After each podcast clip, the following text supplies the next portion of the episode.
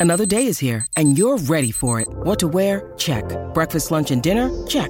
Planning for what's next and how to save for it? That's where Bank of America can help. For your financial to-dos, Bank of America has experts ready to help get you closer to your goals. Get started at one of our local financial centers or 24-7 in our mobile banking app. Find a location near you at bankofamerica.com slash talk to us. What would you like the power to do? Mobile banking requires downloading the app and is only available for select devices. Message and data rates may apply. Bank of America and a member FDIC.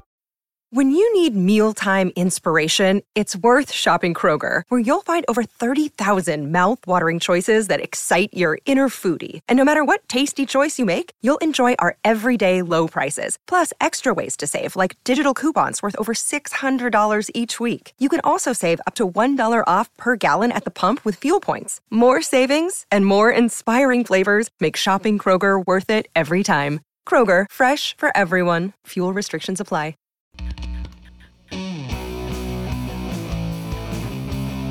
Welcome to Stephanie and Stephanie Talk Tunes. What's up, Talk Tuners? Welcome back to the show where we share stories and memories of the music that has shaped our lives. What's up? This is Stephanie Pena. Hey, Talk Tuners, it's Stephanie Myers. What is up, indeed? Before we get into our song of the episode, wanted to talk a little bit about a music documentary I recently saw. It was called Color Killer and that is the hmm. name of a child punk band who happens to be the youngest band ever to play Warped Tour. Oh, and wow. yeah, as you can imagine, really cool, really cool little uh, documentary. It's called Yung Punx, a punk parable. It's four members of the band. They are between eight to 12 years old, um, living in working class Massachusetts. They're such mm-hmm. talented kids as you watch this documentary, and they're also really hardworking. They have parents who believe in what they're doing and are really supportive. They do recording and production and help them with their albums and also shuffle them uh, to gigs. At one point, they say, you know, if we had soccer kids, uh, you know, we'd be getting up at, at 5 a.m. for soccer. But you know what? We got these kids that play these night gigs. So we go out and sometimes we're out till 3 a.m., but the kids have balance.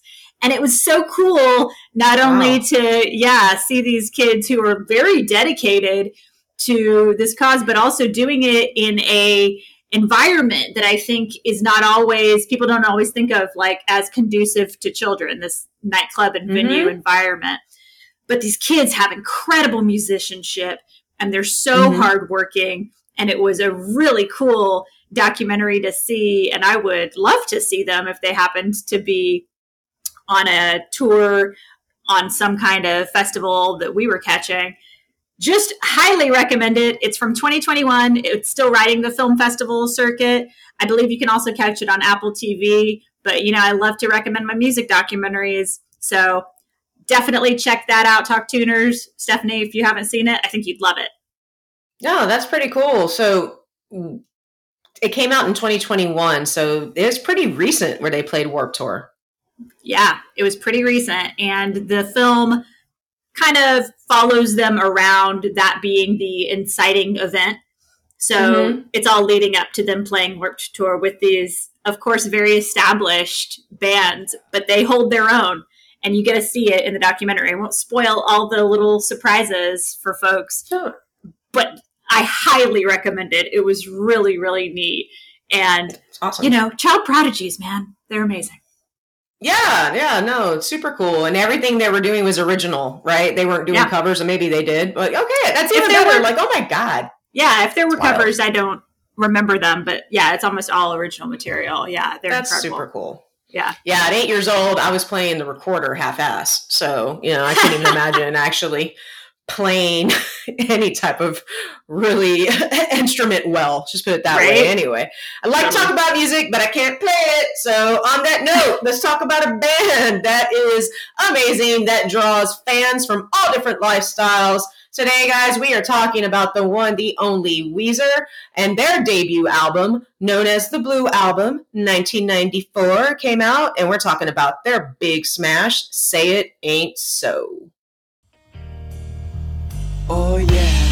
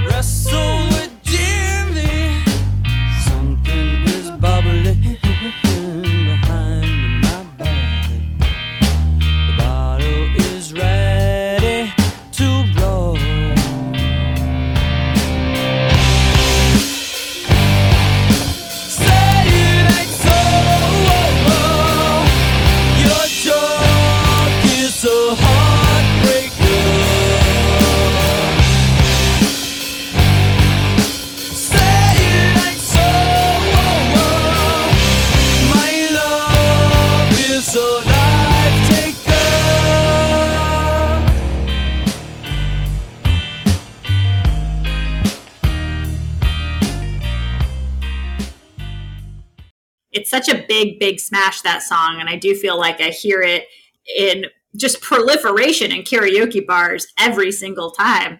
It's become a very big classic, which just shows their reach, right? It just mm-hmm. shows their reach since 1992, and that's when they were established in LA in 1992. But since 2001, the band's consisted of Rivers Cuomo. Everybody knows Rivers.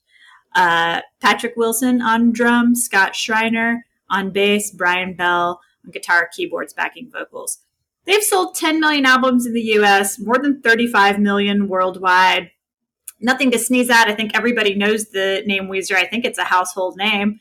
And that is for good reason, because these guys are just all over. But if we think about in 1994 with the Blue album, they, uh, you know, were coming on the scene and they signed to Geffen Records in 1993. They released this album in 1994. And what really propelled them, as we've talked about in other episodes with other bands, is the music videos.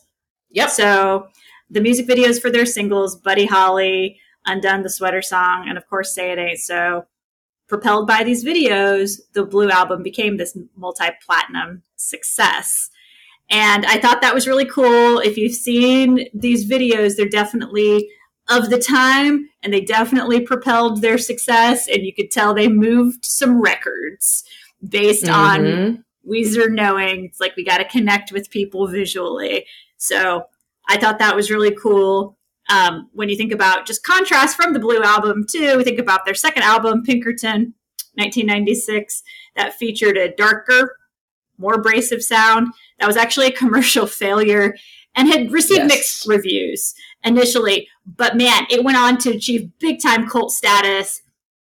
People, God, I hear about it like almost every week to this day how much people love Pinkerton. And the critical acclaim came later. It came years after it was released. Mm-hmm. So now both the Blue Album and Pinkerton are frequently cited among best albums of the 90s by critics. So it just shows that sometimes there's a little bit of sleeper hits. And with Weezer, they're so prolific, you could just see it making sense for them this way to have this kind of success. Yeah, I wholeheartedly agree um, with you, Stephanie. Oh my gosh. I mean, me as a Weezer fan, the blue and Pinkerton, those are my favorite by far, with the green album coming in third for me. And I just love that it's always colors, right? But, you know, talking about Pinkerton and just their success, of course, we're talking about Say It Ain't So today off the blue album. You didn't even hear Pinkerton on the radio, nothing. Like nothing. That's how bad it was, y'all. So just relive that. Like you did not hear it at all. And then their videos were not on MTV. Like it was crazy. So, but hey, they prevailed and they're still here rocking. So hell yeah. Pinkerton is amazing. I absolutely love that, you know, love that uh love that album. And just to say, the singles that were released off the Blue album, I mean, they, the first song was the Sweater Song, and then it was Buddy Holly, and then it was Say It Ain't So. Those are all very different songs. Yeah. They are different feelings, they are different emotions. And so that just showed. I mean, I honestly think that they kind of just prepped us to say, hey, we're not a one dimensional band because they definitely aren't. And Pinkerton is, is definitely different than the Blue, but masterpieces. But yeah, I mean, when it comes to the Blue album and making their splash, this album was actually produced by the late great Cars frontman Ric Ocasek. So you know it was going to be gold. You got Ric on your side, you know? I mean, ha, so great, so great. Absolutely and talk tuners you've heard me talk about my obsession with the cars a couple times on this show but i love them so much. I love ric. I love he, he was producer on this. Um, i have all their albums. I have his solo albums and benjamin orr's solo albums too. Um, and i got to see ric do an in-store performance um, at a bookstore once in new york and that was so special for me as this yeah. longtime cars fan. I just lost my mind uh, with excitement. So he's really the perfect person uh, with the Cars aesthetic, with the Cars sound, to be producing the Blue album. So it made so much sense to me. He's truly the perfect choice. You know, it's interesting too. You think about the videos that they've done because Weezer, yes, absolutely. You're going to tie those videos in when you think about them. Just you know, when the name pops up in your head. Same thing with the cars, right? So that's interesting. Like their videos are out of this world. Very creative yeah. and amazing. So what a great collaboration. Absolutely you know, and I think about again Weezer's journey, and we were just talking about how prolific they are and were and continue to be. And I just think, okay, Rivers, like to an extent, he realized it's like, oh, maybe we're too much so. Maybe we're a little too prolific. And he admitted as much. He was in a conversation with Red Hot Chili Peppers Flea, bassist on this Little Light podcast. And Rivers said, you know, I think Weezer might have had too much quantity. And he said our high volume of releases may have lessened our impact as a band, our legacy. And he said, I think if we were to go back and plan out an ideal artist's career, I don't know, maybe there's too much quantity. He explained. Maybe the whole thing would be more impactful if we could go back in time and just release the very best stuff, cherry pick and release it in a very strategic way. But hindsight's 2020, and hopefully future generations will sort it all out and they'll focus on the best stuff. So Rivers said, Hey, in the future, I'm trying to pay more attention to fans, work out what they would actually like to hear from Weezer, which I thought was really cool. Some bands don't mm-hmm. care about that, but he did. But he said, I really want to listen and see where our fans' heads are at, what they're reacting to, and sometimes it's not exactly where I would have gone on my own. So there's so much more, I think, territory for Weezer to explore, and it sounds like they're very ripe and open to be able to do that. Yeah, and just keeping it real and being down to earth. They're not, uh, you know, so that's that's really really uncommon to hear from artists that have made it big. You know, they still have that care factor of what their fans are interested in. And this band had has a major impact on my life. One of my favorites, honestly. Um, and you know, they were different from the bands that I was listening to at the time. And they weren't flashy. They were nerdy. They are known as nerd rock. They're silly uh, serious emotional and they brought such creativity and their music rocked just as hard as any other band that i was listening to at the time. And they were true to themselves and it was great to just see them be that be exactly that. Not trendy not gimmicky just themselves. I i just i can't there's no more i can say other than that. Like mad respect for them. And i was hooked on them you know stuff like from the beginning. When i heard the sweater song I was like, whoa, what is this? I love it. And I got the tape and I joined the fan club at the time. You paid $5 and you got a copy of the handwritten lyrics um, for every song on the album, and that was pretty cool. So, and you literally saw like the scratch outs, like, oh, this lyric isn't good. Let me go back. And I thought that was really cool. So showing them that they're normal people, right? And I was very young at this age too, and connecting and figuring myself out and my creativity. I have a little bit of creativity, you know. And it's like, you know, this is awesome. Nothing is perfect right away. And they are rock stars, no doubt, 100%. But I was just, I, I to me that just showed that they were just vo- being vulnerable and showing their creative process and you know, something that was interesting while I was doing research on that, um, it turns out that in '94, Geffen didn't want to put the song lyrics in the liner notes, and that's what started all of this. so I'm like, why? Because that was such a thing back then. So I just I need to know more but yeah, I mean, because that's what I did, right? I got my tapes, I got my CD, and I started looking at the liner notes, and I started reading. I mean, singing songs, right? I'm like, yep, I want to know exactly. I want to know every word for word. I want to be on point. That's the kind of music fan that I am. And uh, yeah. yeah, so I, I I had my it was stapled. It was just white paper. It was a photocopy straight up of a Xerox machine, stapled in the upper left hand side, and I would just flip it, flip it, flip it.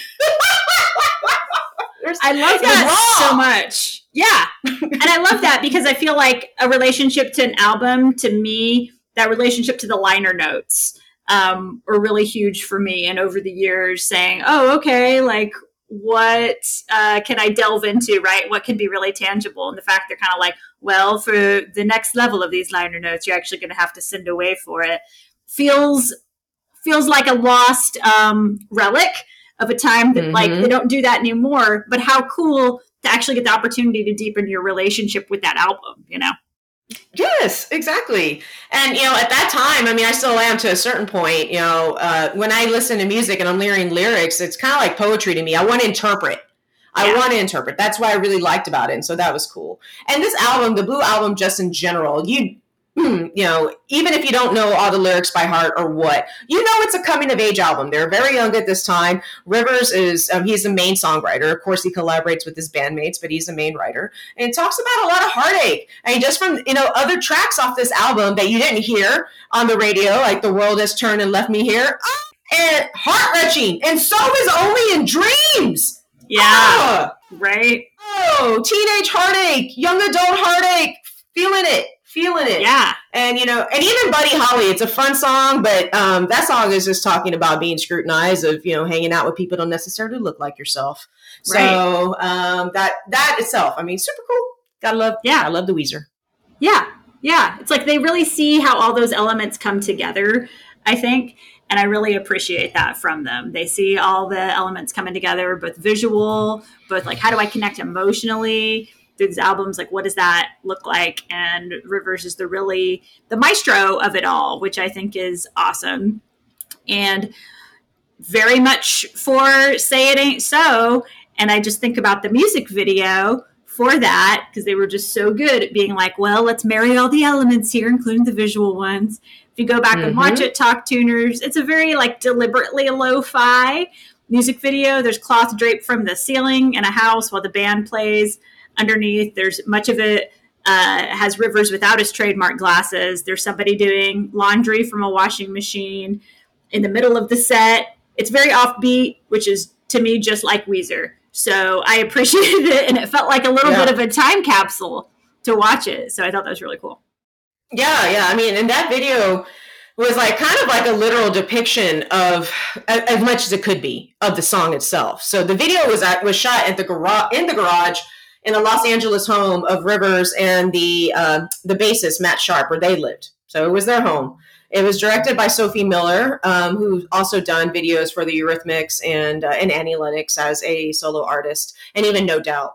And the idea of the video is coming from the actually the literal meaning of the song. It is capturing a moment in time. The song saying so was written by Rivers, um, who came home from school one day and saw his stepfather's Heine or Heineken, for those that know, you know, somebody's Heine is crowding my icebox. and that triggered, and it's so funny, right? I think about it back then. I was like, Heine, like butt, right? No, I know. about beer. I wasn't drinking beer at the time, right? But it's like somebody's butt is crowding my eyes box. What is this? What is this?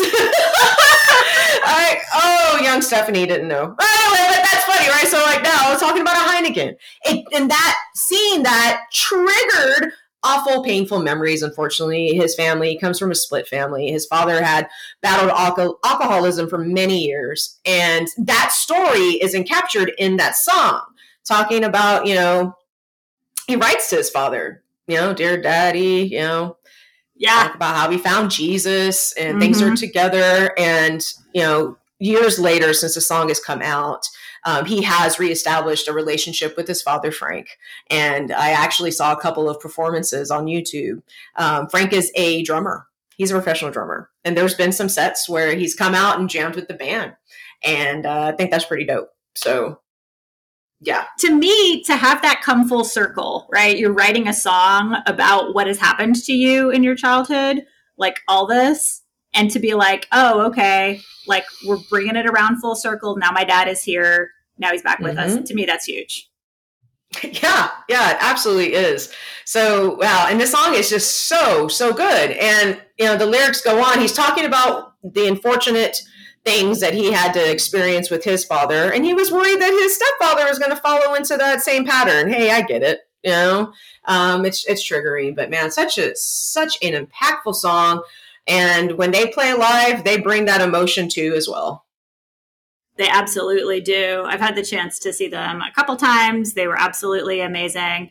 I got to see them play in Dallas around 2001. Not only did they bring the house down, they have their, you know, it's a big light up uh, Weezer logo in the background. Mm-hmm. You know, it's Rivers playing from all parts of the stage. They're absolutely so much fun. So I got to see them then. And then you and I got to see them in 2005 opening for the Foo Fighters in Jersey, which yep. was so cool. And what a nice double bill, right? What a cool double bill. Yeah, absolutely. You know, top that on the charts of us being spoiled and seeing amazing shows, two yeah. powerhouse bands. And uh, and we weren't paying that much money for them, like you know, like we have to pay now for concerts. No, not at all. Could you not imagine that price tag today? Yeah, oh, no. not at all. I don't even want to think about it, honestly. Got to put that on layaway. Anyway, so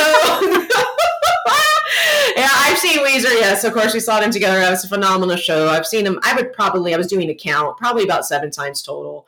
Um, my favorite memory of their live. Uh, my their live set experience for me was back in 2011. Um, I was living in Austin, and they were on the Memories tour. And this tour was basically two consecutive nights. First night, them playing the Blue album. Second night, playing Pinkerton in full.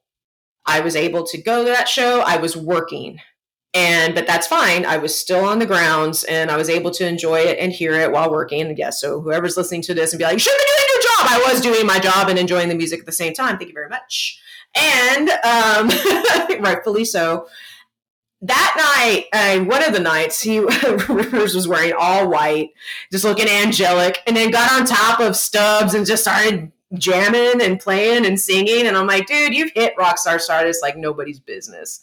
Like, dude. He actually got on the roof to play. This is amazing. yes, yes, yes. Because I was doing security at the time, and I was at the green room, and I was like, "Oh my god, look at him!" I'm like, "Okay, okay, yeah." So Rivers, uh, he's definitely come out of his shell. Because we think about when they first came on the scene, you know, they're a little bit uh, reclusive and just not, like I said, flashy. But man, he's he's owning it now, and uh, in a very, very great way. I think that's amazing. That's a show you'll never forget. My God, with that level of showmanship, be like, yeah, I'm gonna like fly above the crowd. Like, why not? Yeah, Rivers. Yeah, two favorite albums, man. I'm so yeah, cool. absolutely, absolutely. And like, oh, both of my favorite albums. I'm like, okay, I've lived. I've heard them yeah. both in their entirety. You're good to go. You're good to go at that point. What well, else do I need? I know, I know. Well, and it's crazy that you've seen them like seven times total and seen this evolution over the years. I would love to hear from, you know, talk tuners. If you have stories about Weezer, if you have different things, we want to hear them. We always ask you to share your memories, talk tuners. And I wanted to also mention we heard back uh, from our Violent Femmes episode. We heard back from you. We appreciate it. Um, Meeples and Wine reached out on Twitter slash X and said, you know, we got to see the Violent Femmes at Gen Con back in 2000. It was trippy, especially when Philip Glass showed up and he and Gordon did a song about either taking over the world or learning to speak French. Great times. And Philip Glass is probably my favorite living composer. So I thought that was very, very cool. What a crazy memory for Philip Glass to show up at the Violent Femmes. I've never even heard of this. So thank you for sharing. And please continue to share your memories with us, Talk Tuners. Yeah, guys, you can share all your memories. We're all over the socials, so find us Instagram, Facebook, TikTok, Stephanie's Talk Tunes, Twitter at Stephanie's Talk, Gmail, Stephanie's Talk Tunes at gmail.com. An easy shortcut to all things Stephanie and Stephanie Talk Tunes is simply Stephanie's Talktunes.com. And hey, guys, as far as exposure goes, please rate us on Goodpods or give us a five star review on Apple Podcasts. You know, we we appreciate all the support. And uh, and then most of all, most importantly, we want to hear from you. We wouldn't have this, you know, we wouldn't be doing a show unless we, uh, you know, had an audience to share it with. We absolutely want to hear from you. Remember, we got a feedback loop for you here, Talk Tuners. So reach out. And as always, we're a proud member of the Pantheon Network. Definitely check out our brother and sister music podcasts. They are fan fantastic. They're worth your time, and you can subscribe to that and check out what we got going on. So, thank you for it. Check it out. I'm Stephanie Myers. I'll see you in two weeks. Bye, guys. Stephanie Pena here. Take care.